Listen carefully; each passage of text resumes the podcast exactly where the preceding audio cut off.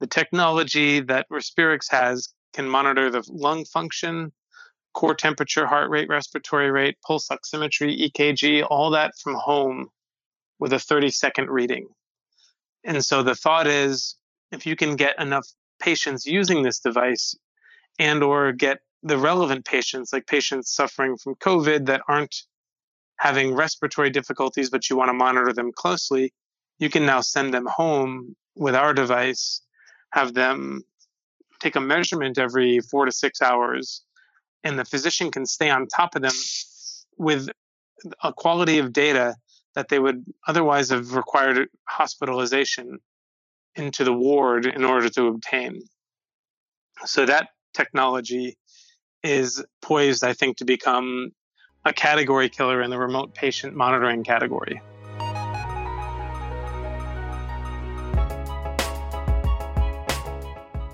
Welcome to this episode of Imagine Human, where we share the stories of diverse changemakers at the intersection of social impact, science, and technology. I'm your host, Matt Carolus. Without a doubt, COVID 19 has profoundly impacted our world, and in many cases changed the way we live. One area of focus is on the US healthcare system that has at times been overstretched and stressed in cities across the country. As we begin to live our daily lives in new ways, such as through contactless interactions, there is a growing need for technologies in healthcare that can detect, predict, and prevent illnesses at home and out of the hospital.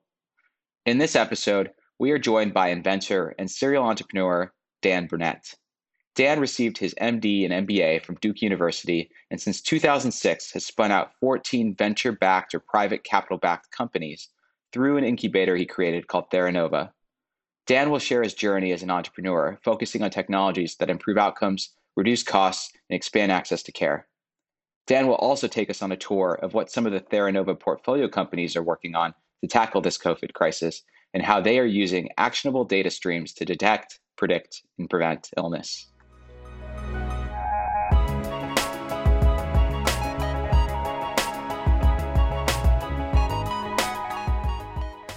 Tell me about yourself, Dan. Yeah. So where do I begin? I when I describe my career arc, I'd talk about uh, started off as a biomedical engineer at University of Pennsylvania. Actually, started as a computer science engineer and then switched to bioengineering. After my first year, I didn't like sitting at the computer and programming all day. I needed more personal interaction. And then I entered into bioengineering in my sophomore year and stayed in that until I graduated from University of Pennsylvania in 1994. Uh, went and worked at the FDA for a year and applied for a bunch of jobs with medical device companies. At the time, none of them really knew what a bioengineer was, so I wasn't able to get a job. And in the background, as a backup, I was applying to medical school. I was accepted to Duke Med and took about a year to work at the FDA prior to going to Duke, and then went to Duke and got my MD and my MBA. Matched for an internship in ophthalmology at Stanford, residency in ophthalmology at Stanford, and an internship at the Mayo Clinic, but I only ended up doing the internship. I deferred the residency for a year and started my first company. That was back in 2003. During that deferral year, I was able to get my first company started. I joined the venture firm that invested in it as a principal, became a partner on their last fund, and was a general partner there for a short while. I was at the venture firm for a total of two years. And it was a $160 million four partner fund called MedVenture Associates. And I left there in 2006 when I realized I liked building companies more than investing in them. And since then, I've been working through Theranova incubator I started, and we've spun out 14 or so venture backed or private capital backed companies in the last 14 years. So about one a year. You've got such an interesting mix of medicine, engineering, entrepreneurship, business.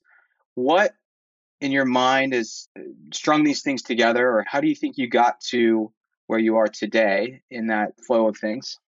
Yeah, it wasn't a straight line, that's for sure. So I, like I said, I started as computer science engineering, and I really didn't like it. I had a, a two seven GPA my freshman year, and so I was looking for something else. And then I, one of my friends suggested bioengineering, and I just really took to that I loved bioengineering and I excelled there. And what I really loved about bioengineering was the, the problem solving component of it.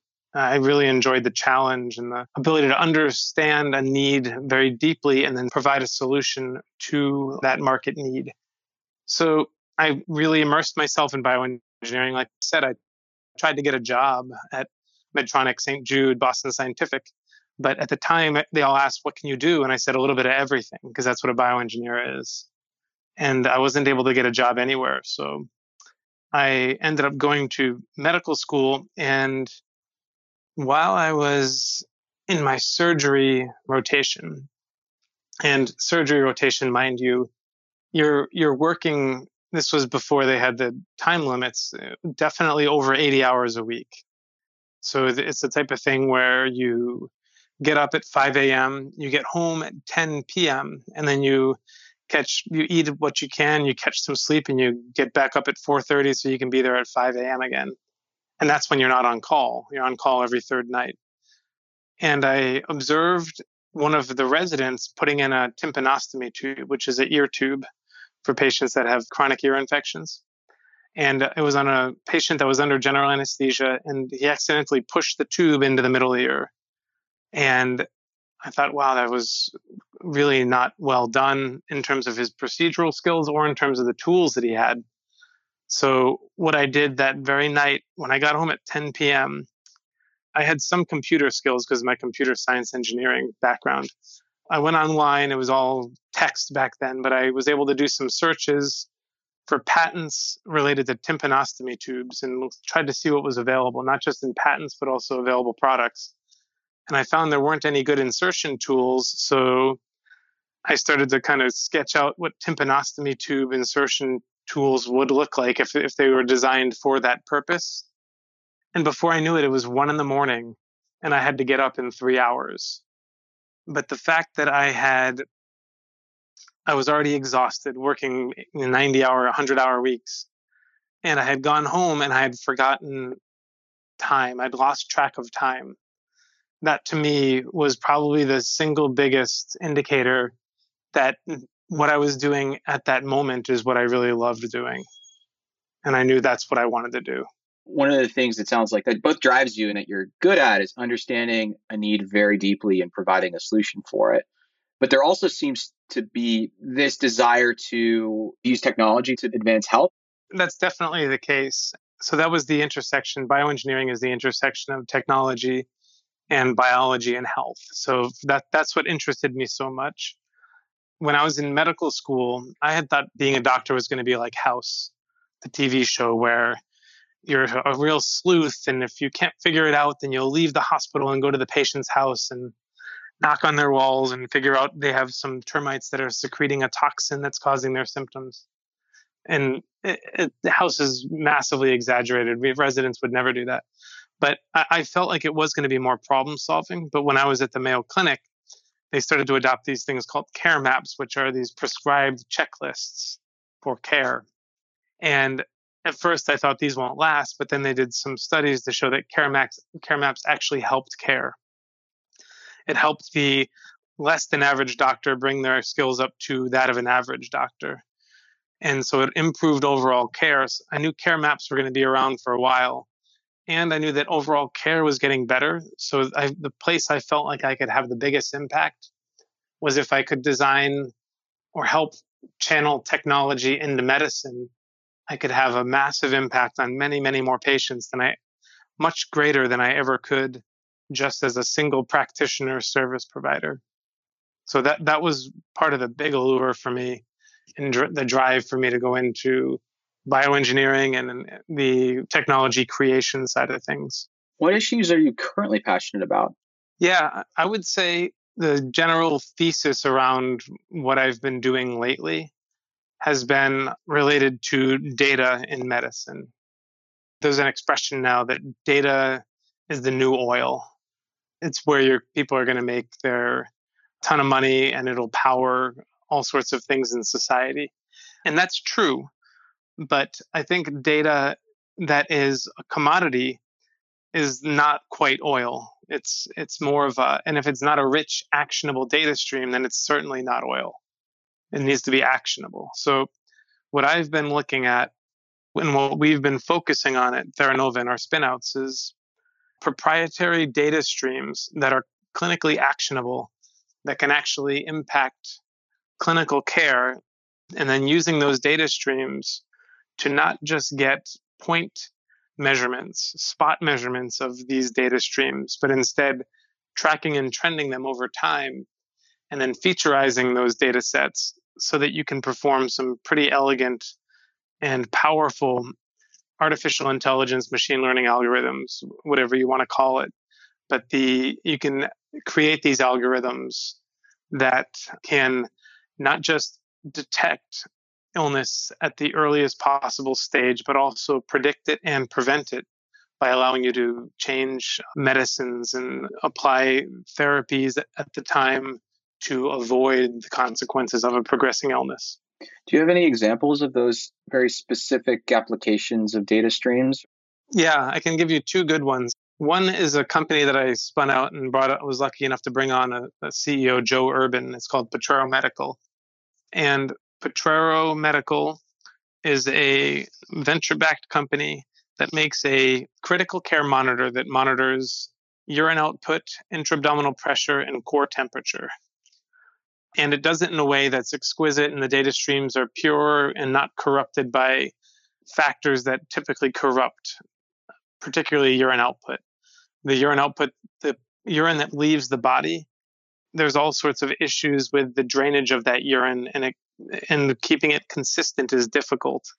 Potrero Medical has figured out a way to keep it consistent so that the urine that comes out of the bladder is truly the urine that was just produced by the kidney.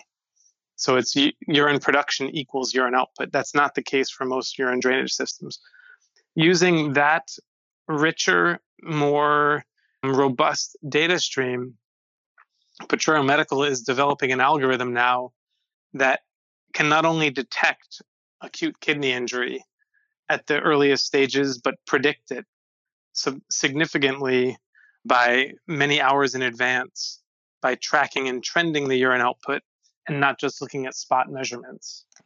That's that's one strong example right there they're working with a couple major centers now to develop this acute kidney injury algorithm and then to validate it, after which they'll they expect to launch it commercially. The other company that's very relevant to this topic is Respirix.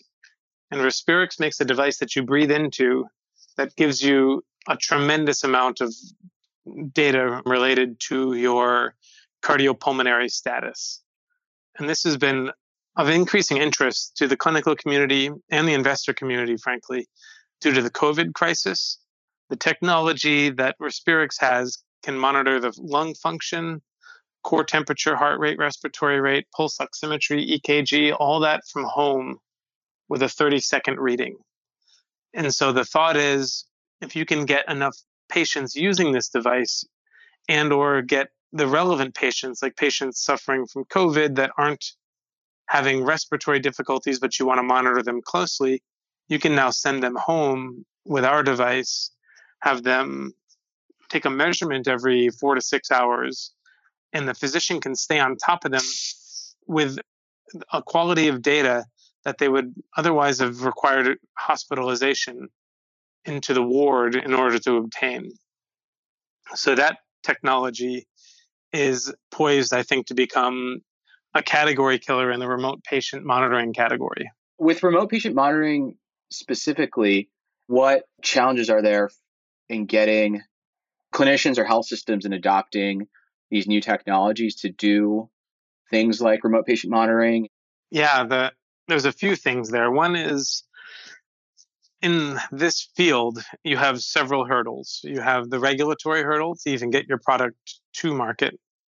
Then you have reimbursement hurdle so that get your product paid for and then you have to convince clinicians in the healthcare system at large that your device is is going to be something that they want to is something that they want to use usually they're related so if a device gets through the FDA it's usually shown that its benefit outweighs the risk and if it gets through CMS it should usually means that it's considered to be worthwhile monetarily but you still some will frequently need a larger study to get evidence based medicine. A lot of physicians are very data related now. So the biggest hurdle a lot of times is going to be reimbursement and payment. In the case of remote patient monitoring, it's a perfect storm right now. There's a lot of money going into remote patient monitoring technologies because the FDA is now has recently been much more aggressive with this thing called emergency use authorization of devices. And they're doing that for remote patient monitoring to try to enable these healthcare systems to use this technology to help fight this COVID pandemic. That's one thing. Second, the payers and CMS in particular, Center for Medicare and Medicaid Services, who sets the reimbursement, and then frequently private payers will follow. CMS earlier this year, it was very prescient of them. They issued a RPM code. I forgot the actual code. It's like 99514 or something. This code allows companies that transmit data to bill to the code and it allows clinicians that review the data to also bill to the code, which takes out two of the major hurdles of getting a medical device to market. The regulatory, the FDA is now much more amenable to the EUA pathway and reimbursement with CMS having a code for remote patient monitoring. Then the final is clinician adoption.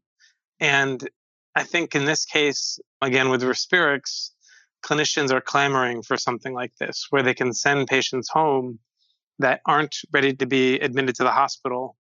They may or may not have COVID, but they want to manage them from home as long as they can. Because if they do have COVID 19, then bringing them into the hospital risks exposing everybody in the hospital. And if they don't have it, hospitalizing them risks exposing them to the other patients there that do have it. So having them quarantined at home as long as they're stable enough is definitely the best case scenario for everybody. In my mind, ties back to what you're saying about using data that's actionable. If whatever remote monitoring solution you're using is able to do things like risk stratify patients and send alerts and that actually makes life easier for clinicians and that's that's critical. We're we're not nothing we do is aiming to replace the physician. We're just aiming to augment the physician's care. And so you're exactly right. And you need to have a customizable protocol. So physicians, for example, if they just send a patient out with a generic device like a pulse oximeter, it's going to give them all sorts of bad bad recommendations and readings because there are patients for example, with congestive uh, chronic obstructive pulmonary dis- disease, where they live comfortably at a pulse oxygenation, a blood oxygen saturation of 89, 90. Whereas the current recommendations for pulse ox monitoring for COVID is if you're below 95 or 93, I forgot the threshold, then you should be you should go to the hospital and, be, and the recommendation is to hospitalize them so you'd have a false positive there if you didn't tailor the device to the patient and allow customizable alerts. And that's what we also will do with our device. Let's talk a little bit about this COVID crisis. I know you've mentioned some of the work that's being uh, lifted by the regulatory hurdles. Can you talk a little bit about how that's impacted your day to day these days? And if you have a vision for where this is going long term, yeah, thanks. I wish I had a vision of where this was going. I wish anybody had a vision of where it was going. Honestly, it's it's uh, it's a brave, definitely a brave new world right now, and I think there is going to be a new normal. That's that's the one thing I would say. It feels like to me, and the new normal is going to be um, quite a bit different than the old normal. COVID definitely has exposed major issues with the healthcare system, and those those issues are being addressed very rapidly by by the healthcare system. I think the the technologies that have an impact on on COVID are, have gotten a huge tailwind from the hospital's infra- infrastructure being inadequate right now. It seems to me that this is not going to be something that goes away. It's going to just be coming coming in wave after wave. and it'll. I, I, do believe, I agree with uh, experts saying that it'll come back in the winter. So I do, I do believe that it's going to keep coming back. If and there will be other viruses, and this is just one of many pandemics that we'll have over the history of our the human race. I think, and we have to be prepared for the next. Technologies that allow us to prepare for that, I think, are going to be in the spotlight moving forward. Can you tell us a little bit about the work Theranova is doing around COVID 19? We talked about Respirix, which I think could be really impactful for this monitoring of the COVID 19 population and making sure that they aren't, that they're managed in the best possible manner, ideally quarantined in their home unless they get sick enough that they need to go to the hospital. Um, we also have a program that we're, and Respirix, by the way, both of our COVID programs are StartX programs. So StartX was early on in the Respirix effort. They they were an early supporter. We were part of their cohort a couple of years ago, and they their their task force has been great with respect to pulling together people that are like-minded and want to have an impact on uh, this whole the whole COVID pandemic.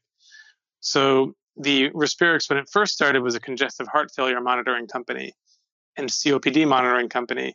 That that was what the company was uh, tasked with, and that was its mandate and charter when it was a StartX portfolio company a couple years ago it tacked into this COVID because it's perfectly aligned with what the parameters that we capture, and I think could be really impactful in the care of COVID patients. StartX is also helping Theranova with its most recent company called Just Air. And what Just Air does is it uses uh, proprietary technology to pump filtered, purified air up into the user's nasal pharynx region currently under a mask and it pumps pressurized air into that area so that the air you breathe, no matter where you are, is 100% HEPA filtered air.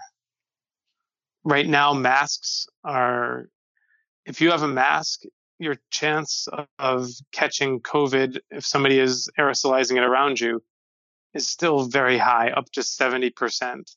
Mainly because unless it's fit professionally, there are gaps in the mask that allow aerosolized particles to enter your lungs, even if you have an N95 mask. So, what we've done is by pumping this pressurized air into that mouth region, we've created a system where there's a constant positive pressure. Even when you're inhaling, we're pumping enough air into that region that it's still positive pressure. So there's never air drawn in from ambient air. It's always the air that's pumped in across the HEPA filter. And StartX has been great. They've paired us up with a, a mask manufacturer that we're in the process of partnering with to ideally plumb our air into their mask in a manner that's custom fitted so that it's optimized for the user experience. The typical mask that people are using now, that you see them out and about, is not for protecting the user from inhaling aerosolized particles. It's for protecting the people around the user from the user themselves. That's why a surgeon's mask that the surgeon wears during a, an operation, it's not designed to protect the surgeon from anything from the patient. It's designed to protect the patient from the surgeon's spittle and aerosolized particles as the surgeon speaks during the surgery.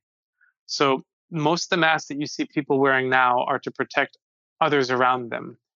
The masks that protect yourself from particles are called PPE, personal protective equipment, and they need to be professionally fitted. If they're not professionally fitted, you'll be breathing in ambient air around you and you will be be exposed to infectious particles if they're in the air around you.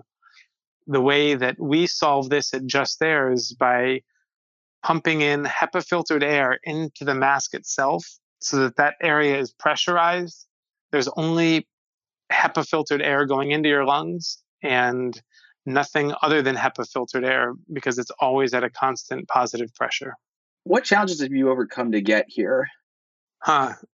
It's a good question.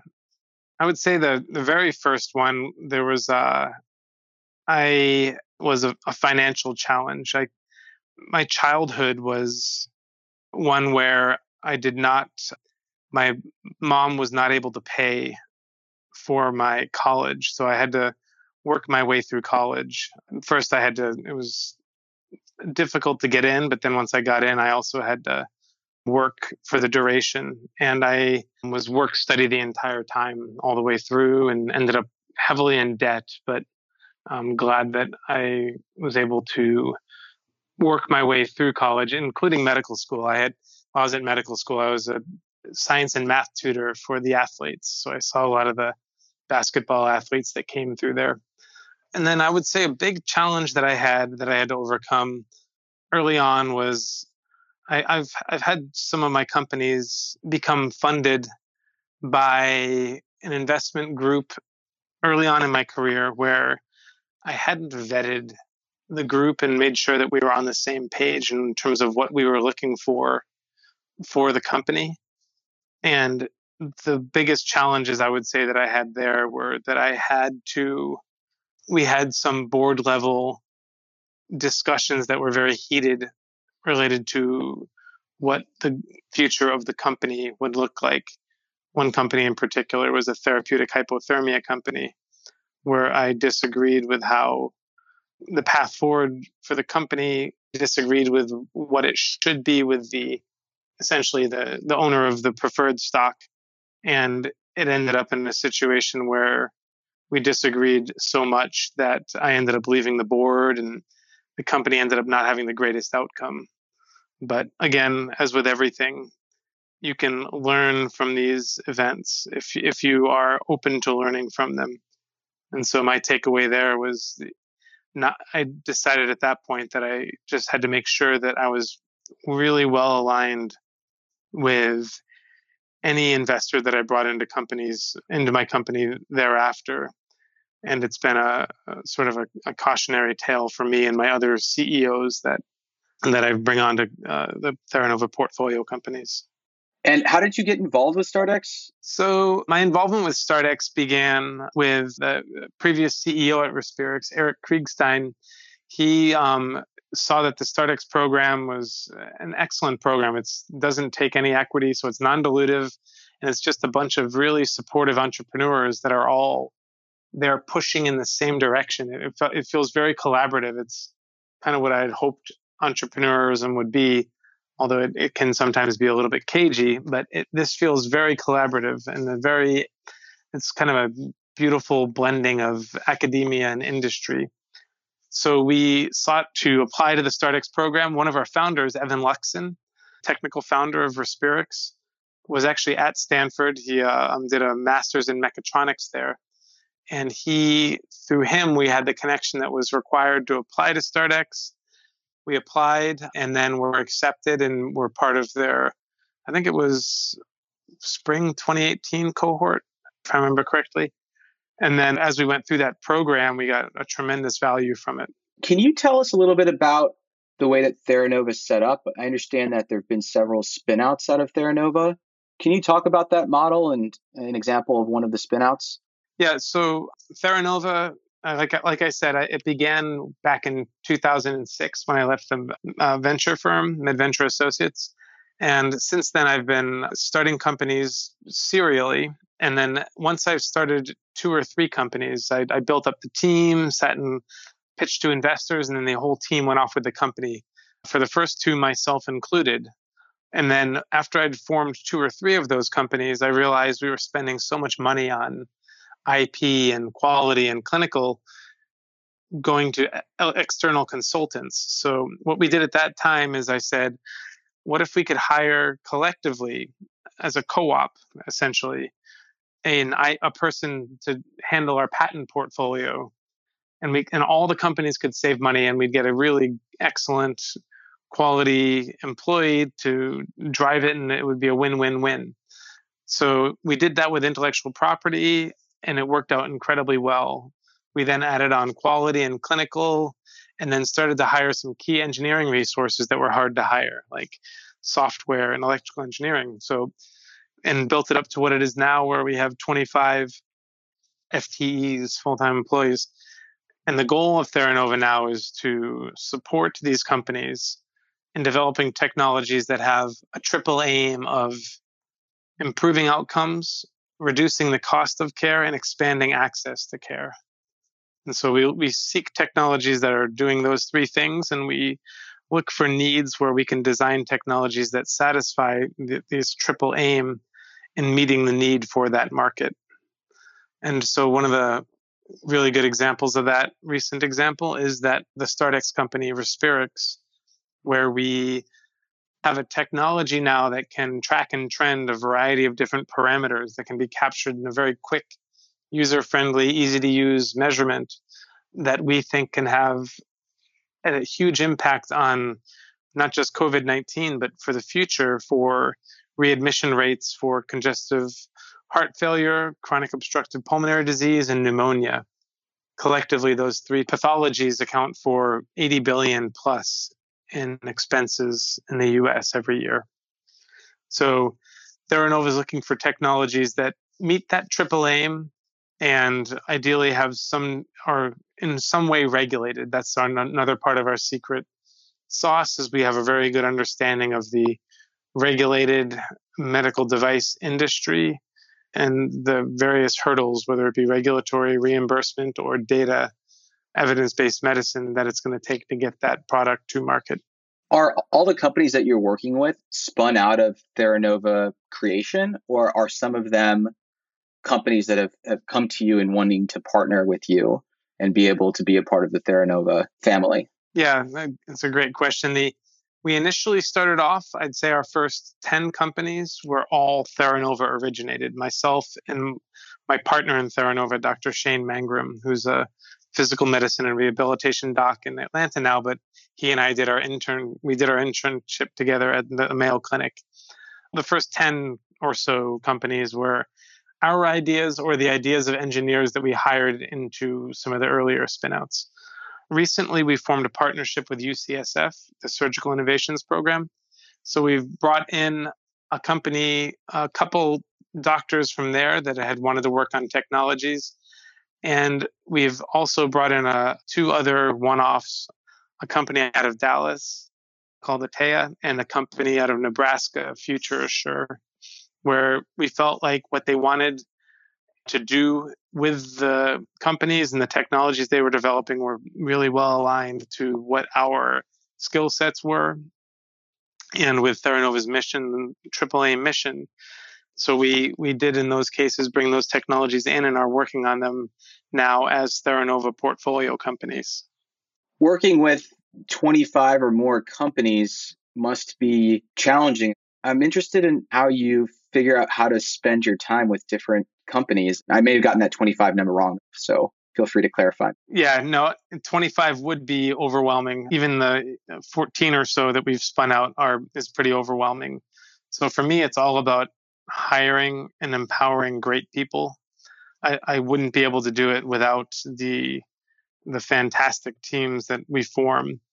So, and what I tend to do is I tend to bring on amazing teams and then augment them when necessary and help them from a higher level as a individual contributor at the, for example, at the chairman level. So I make sure, though, not to be the CEO of more than one company at a time, uh, since fundraising is gets a little bit more complicated if you are the CEO of more than one company. So I will bring on excellent talent, and then we'll drive them forward. The model that we have at Theranova of this, what I would call, I would now uh, dub parallel entrepreneurism instead of serial entrepreneurism this model was one that I came up when I was on the venture side of things. I liked the venture model where your risk could be mitigated by having multiple entities that you're involved with. And that's what they do on the venture side of things. They can have a portfolio of companies such that you can have a couple failures as long as a couple of them are really big successes. So there's an expression they have that the chicken is interested in giving you a good breakfast, the pig is committed. And the venture guys and the investors typically want the entrepreneur to be the pig at breakfast. I wanted to create a, something where I'm still committed, but I'm committed in a, in a way that allows me to hedge my risk and being involved with more than one entity at a time as a board member and helping drive it from the board level after hiring excellent talent into the company to ensure that the day to day operations are being driven in an optimal way. When we first met, you shared with me that one of the things that you've seen in your career has been a shift from the for profit corporation world and work to more of a not for profit social benefit corporation. And similarly, you've had this focus on moving to technologies that have really a, a profound impact. Could you share a little bit more about what that shift's been like and maybe some of the, the, the reasoning behind it? Yeah. So for me, my origins were in the not-for-profit side of things. That that the very first thing I started was a medical supply recovery program that we called the Duke Medical Gleaning Program. My ex-wife and I started it while I was at Duke, and the whole purpose of it was to take supplies that had been exposed to the OR but not to the patient and take those supplies and send them overseas or to places where they could still be used after we had sterilized them. So we mm-hmm. would re sterilize them with ethylene oxide sterilization. And then once they were had been re sterilized, send them to Cuba or South America. We tried sending it to Africa in one instance, but they they wanted a bribe just to get it through customs. So most of our supplies went to South America. But that for me was massively gratifying to know that we were building something and it was having a huge impact on people. We, I think we ended up sending a couple few million dollars worth of supplies in the four years that I was at Duke. We would go into the basement and they would set aside these clean garbage bins full of material and then we'd sort it into boxes, sterilize it, and then send it off. So, and I had always intended to go back to doing more nonprofit work. In fact, when I was at Duke, I took an elective in my MBA program with the legal, the JD, um, the law school on nonprofit management, and specifically for that purpose. And so I always intended to get back. There's never a good time to go back. It's always feels like you never have enough time. So I just said, you know what, I got to do it. If I'm going to do it at all, I got to do it now. So we formed a nonprofit called uh, Ethanova. And Ethanova's mission is to develop devices and adapt them for the low resource areas where they don't have the money or the resources to care for patients in the way that we do in higher resource areas. And so that's been a, a big focus of mine recently and one that uh, it's been very rewarding. Well, thanks so much for your time today, Dan. Really appreciate it. Cool. Yeah, thanks. Much appreciated. Same here. Thanks for having me.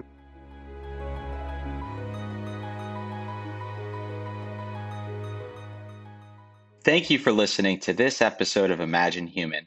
We appreciate your support. Please check out our website at www.imaginehuman.com for show notes and a list of references that might benefit you.